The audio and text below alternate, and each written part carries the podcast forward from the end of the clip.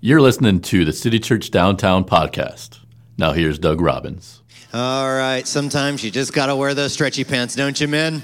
And so in recent days, in case you're coming in new, the first week of the series, we've been in a teaching series called Man Cave, in which uh, I've wanted to encourage the men in our church, because I had the sense that a lot of men in our church were feeling beat down emotionally and spiritually. And uh, we really appreciate our ladies during this series, because you guys have taken on what we're calling the Pen Challenge. And the Pen Challenge is where you've committed to pray for the men in our church. You've encourage them through notes and texts. And then the N stands for no nagging during this time. And we're really grateful for that one, ladies. I just got to tell you, um, and I'm thankful for your commitment not to nag. I haven't heard any testimonials of people, ladies, who have had the fleas of a million camels nest on your armpits uh, that would have been caused by nagging during this series. But, you know, uh, one of the things that I feel like today as we talk about the issue of empowering women is that I really thought that our country and our culture would be further along in the empowerment and fair treatment of women. But unfortunately, misogyny is uh, alive and well today. It's all too common in film, in all of the arts. Uh, some of you saw in the news how a big Hollywood producer is recently exposed for uh, his misogyny and uh, objectification of women. We see it also in rap music, like Eminem, who recently said, "I'll punch Lana Del Rey in the face twice like Ray Rice in broad daylight and plain sight." And uh, that, I understand that in rap, you know, if a guy's freestyling, I mean, things just come out sometimes, and it's like, you know, uh, uh, just tongue-in-cheek, but is it ever acceptable to lodge into young minds that it, women should be treated like Ray Rice treated a woman? And my answer to that is absolutely not. And this quote from Eminem just illustrates that disrespect for women goes way beyond just equal rights, and we have a lot of work to do. And throughout history, some people have accused the church and the Bible for objectifying or uh, oppressing women. And I think the Bible's a pretty easy target when you've never read the Bible. But your presence here today indicates that you're open-minded and you're willing to study through the Bible that we're going to do today to see how God views this issue of men and women and the battle of the sexes. And as a launching pad, we're going to start in Acts chapter two, verse seventeen. Look at that passage with me. It says, "In the last days, God said, I'll pour out my spirit upon all people, your sons and what? Daughters will prophesy." And by the way, you cannot prophesy without authority. So these daughters have authority as they prophesy. "Your young men will see visions, and your old men will dream dreams. In those days, I'll pour out my spirit upon all my servants, men and what? Women alike, and they will prophesy." And men, here's the one idea I want to submit to you today, and it's simply this. You will miss the Spirit's power if your women are not empowered. We see the pouring out of the Spirit of God in Acts two there. And men, we will miss the Spirit's power if our women are not empowered. And so to be a man beyond machismo, you have to be a man who empowers women. And we're going to see the gender harmony as God designed it in creation. And we're going to go all the way back to the beginning of the Bible in Genesis chapter one. Look at verse twenty-six. "Then God said, let us make people in our image." Because you have the Trinity there, Father, Son, and the Holy Spirit. Let us make the people in our image to reflect us, to be like ourselves. They will be masters over all of life. And so God created people in his own image. God patterned them after himself. Male and what? Female, he created them. So the image of God is not reflected appropriately unless it includes both the male and the female expression of God. So men and women were created as equal masters over all of life. Now look at the next few verses in Genesis two twenty-four.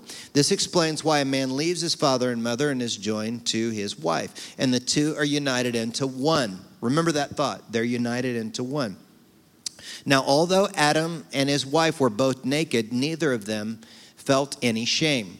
And this is describing the reality that they lived in in the garden prior to the fall, prior to sin, that Adam and Eve uh, could walk around naked. It wasn't awkward. It wasn't weird, you know, or anything like that. Uh, but things were perfect before the fall, this perfect sense of unity. And I really like uh, this chart that was created by Doctor Gilbert Belazikian, and he describes the way typically people will view the relationship between men and women. And the first icon represents the viewpoint that men should be an authority over women. And that's not necessarily the Bible, what the Bible teaches. And then the second icon indicates that women are dominant over men. And that's not what the Bible teaches either. And so conventional wisdom would say, hey, maybe it's the two side by side.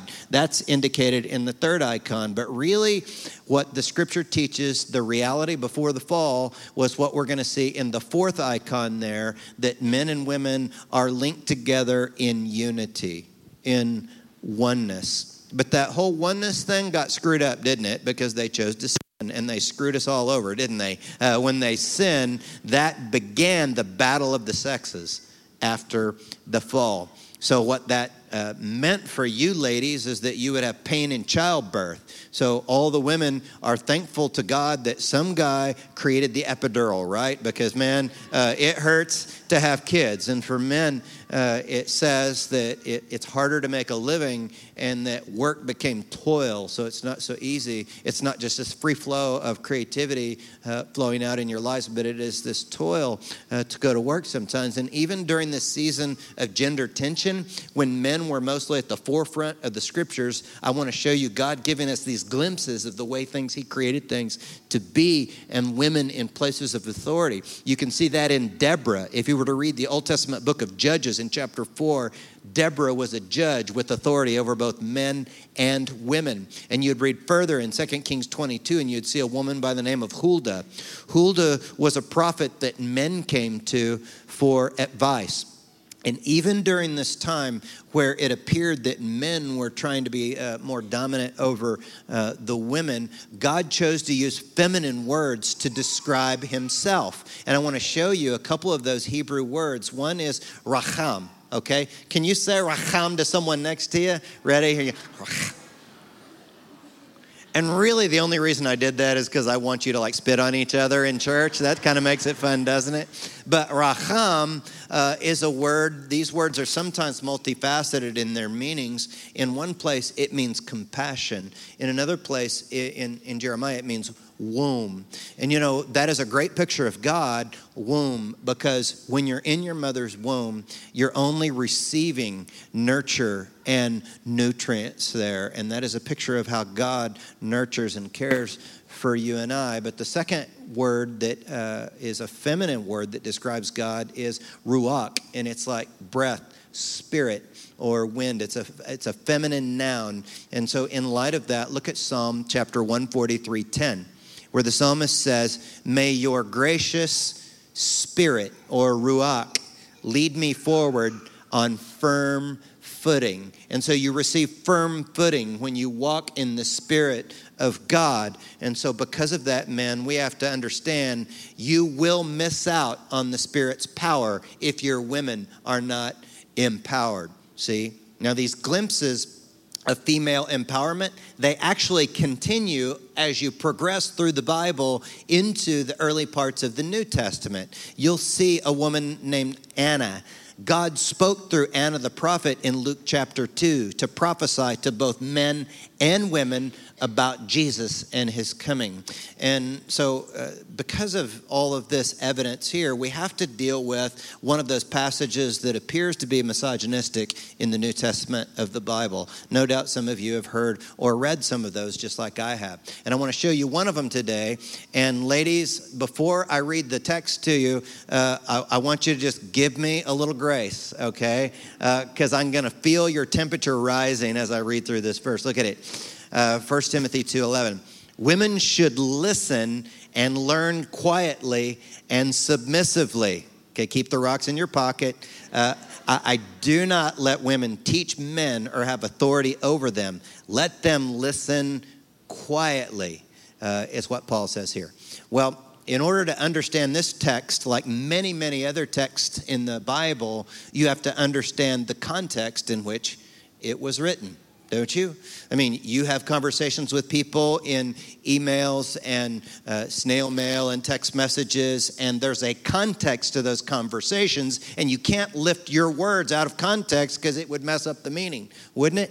So we say around here when we're interpreting the Bible, context is king. Or maybe today we could say context is queen, couldn't we? But what was the context in which Paul wrote this to Timothy?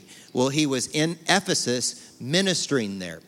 And at the center of culture in Ephesus was what's called Artemis worship.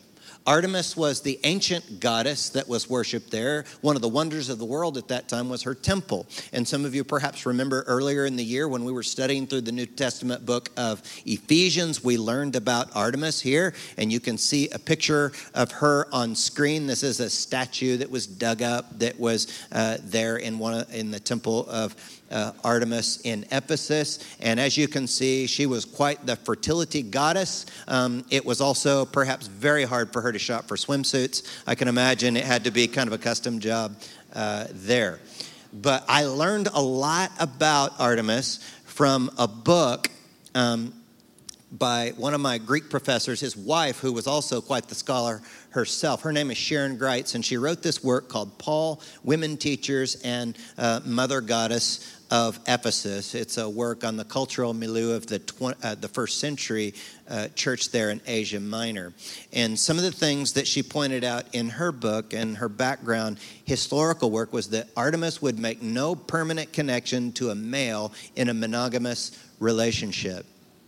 Artemis worship involved these priestesses who led orgies and magic in which men would castrate themselves in dedication to Artemis in the, the, the Artemis temple there. So guys, listen, if someone ever says, hey, I want to take you to a religious service and it has to do with Artemis, do not go, okay? Uh, we could have big problems there.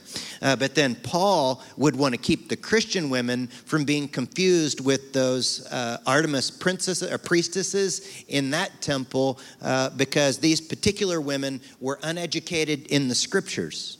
And they were very vocal, and they would need to be silent and learn before they would have the opportunity to then in turn teach. And I'm going to show you here in just a minute why I believe uh, that uh, this is just a particular place where Paul gave this type of instruction regarding women not teaching or having authority uh, over men. Now, there are teachers and theologians that disagree with me. There are people in our own church that will disagree with me on this particular issue. But I think one of the things that we can agree on is that when Jesus came, he came to restore gender harmony between men and women. Look at Galatians chapter three, verse twenty-seven. It says there, and all who have been united with Christ in baptism have been made like him. There is no longer Jew or Gentile, slave or free, male or what? Female. You are all Christians. You are, here's that concept again, one in Christ. Remember before the fall, where men and women were one and unified in Christ, and Jesus is trying to restore the world to the point that it was back in the garden of unity between the sexes. In fact, Jesus empowered women in a cultural context because he grew up around Judaism that was very, very demeaning toward women. In fact, women in the Jewish context in which Jesus grew up, women were not even allowed to learn or uh, be educated.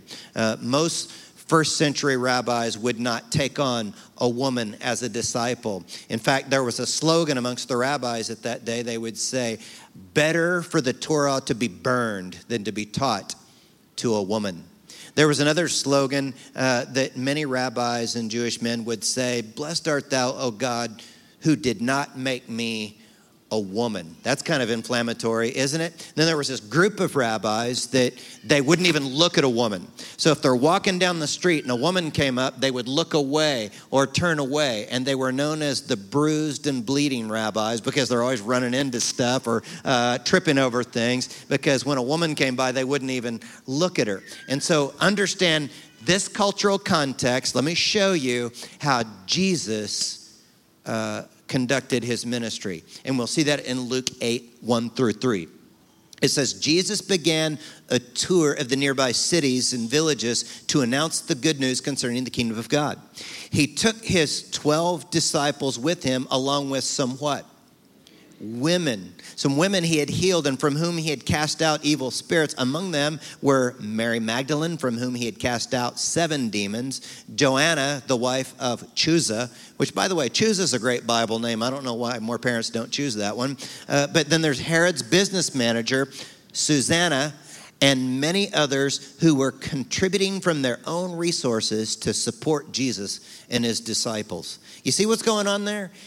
Jesus, in a cultural context where women weren't even allowed to learn, brings them in and makes them his disciples. And women were, were literally financially supporting Jesus' ministry and the disciples, the apostles, and they were disciples. In fact, some of you know, if you've read uh, in the New Testament, you know that women were the first ones, uh, a woman was the first one to see Jesus when he resurrected from the dead. And so, men, if we're going to get in alignment with the way Jesus did things, we have to understand you'll miss the power of his spirit if your women are not empowered. So, I like the way John Ortberg sums it up.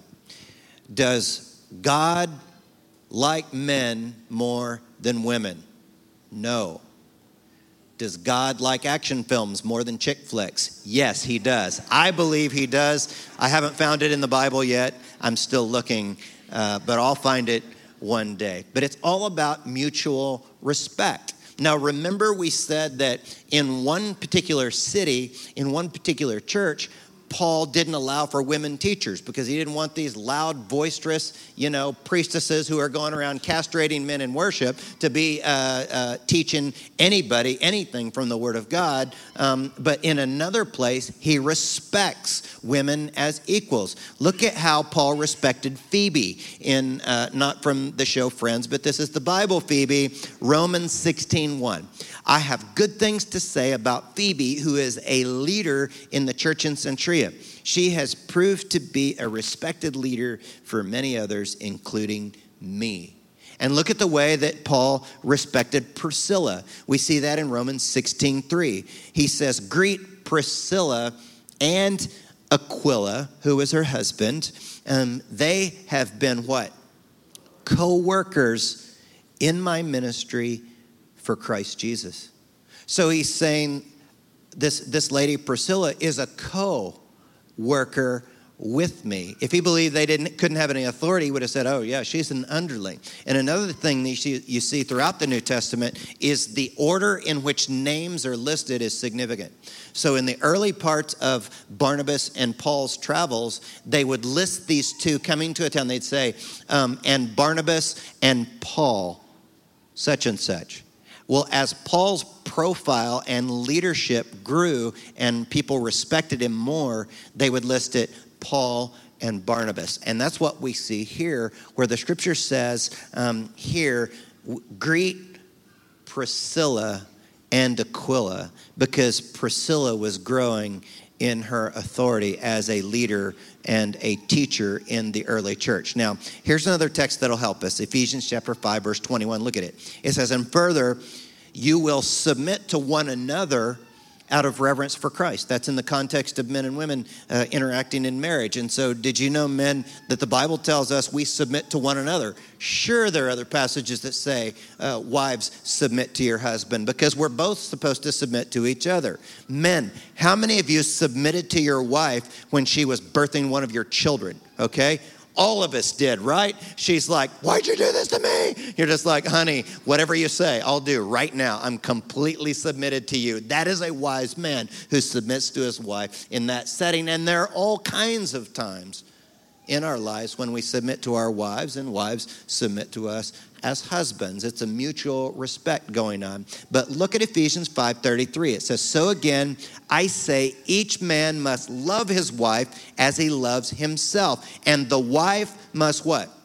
Respect. You can say it a little louder, ladies. Respect her husband.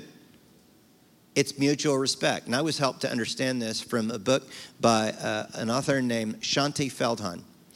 And she hired this survey company to interview over a thousand men, asking men what they wanted or needed in relationships. And you know the number one thing that men said they needed in their marriage relationships was respect, just as the Bible teaches.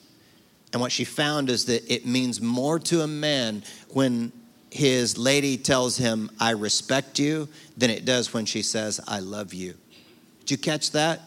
To many men, I respect you is even more powerful than I love you. Uh, furthermore, she uh, uncovered how a lot of women feel like men look so confident that it's a woman's role to bring them down a notch. But really, Um, when when you look at men, women, and they look so confident, you got to understand really the most frail thing in all the world is the male ego. It is frail. We just look very confident sometimes. And what Shanti Feldhahn said was that uh, we have this idea that love is unconditional and respect is earned, but she said it actually works backwards. Um, a lot of ladies will say, well, he hasn't earned my respect, so I don't, I'm not going to respect him. She says it works backward, uh, that if you will respect him, he'll live up to the way that you respect him. But ladies, if you demean him, he'll live down to the way you treat him. See? So that's why I want to do this little exercise just for a minute. And I'm going to have you ladies turn to some of the men in your lives, um, whether it's your sons or dad or brother or husband or boyfriend or whatever, uh, fiance, and just turn to him and look at him and say, I respect you. Go ahead.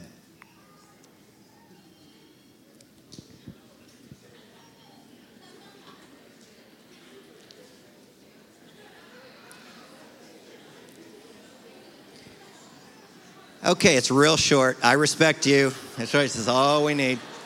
It's all we need. Don't start making out in church. It's all good. This is this is going away. So check this out. Guys, our ladies just encouraged us just now, said, I respect you. And this whole series, they've been encouraging us, and I think it's our turn now to empower and encourage them with our words. And encouraging a woman should be done by invitation only. And the reason I say that is because I know that uh, sometimes there might be a guy, because in the exercise, you're going to turn to people and tell them you respect a oh, woman. You're, you're going to speak some love and truth into them. And there's always going to be that guy that's like creepy guy, and he doesn't know some woman, but he's scoping out for the, like the hottest chick around him, you know, so he can maybe score at church or something like that, you know. So uh, guys, we only encourage a woman. If you see a woman around you and you want to encourage her, uh, you ask for her permission first, right, before you do that. Uh, now, I need some help today because I'm going to need some music uh, to do this little exercise. And so uh, would you guys welcome our good friend Linwood King uh, to come help us with music? Now, as Linwood's getting set up on his guitar and getting ready, you got to understand that in all my talks, I present all my talks to a team of both men and women to help me with it. And when I asked some of the women on our team to help me with this talk and teach me about misogyny, I got an earful about the way a lot of men have treated them and warped their views of men and life and God. And one uh, team member in particular really helped me. Her name is Sadie Garza, and she said, you know, Doug, um, I, uh, I have, have such a father wound in my life. The father figures in my life so wounded me that when I heard father and God together, those two things just couldn't go together for me. And I really didn't think so good of men because of my past wounds. Until one day here in this church, an older brother in the Lord had a prompting to speak into her something significant. His name is Jesse, and he said, hey, Sadie, I want to tell you something. He looked her in the eyes. and he said, you are intelligent, you are valuable, and you are beautiful. And her eyes welled up with tears, and it completely transformed her view of men and God as Father. And so, men, what I want you to understand is your words and encouragement is powerful in the lives of women around you. And perhaps you came to church today with uh, one of the women in your life, or more than one of the women in your life. And what I want you to do here in just a minute is turn to a woman in your life, or if you see a woman around you, sitting around you, and you look, you, you think she needs encouragement, ask her permission if you can speak into her life, if you have a prompting to do so. Some of you, your mom's not here, and so you need to text her like I just did backstage. I texted my mother, and I said, Mother, I always see that picture of you in our hallway, and it just reminds me of how beautiful you are. I love you, Mother. And so, men, would you turn to your ladies and just tell them how beautiful they are to you as we listen to Linwood sing.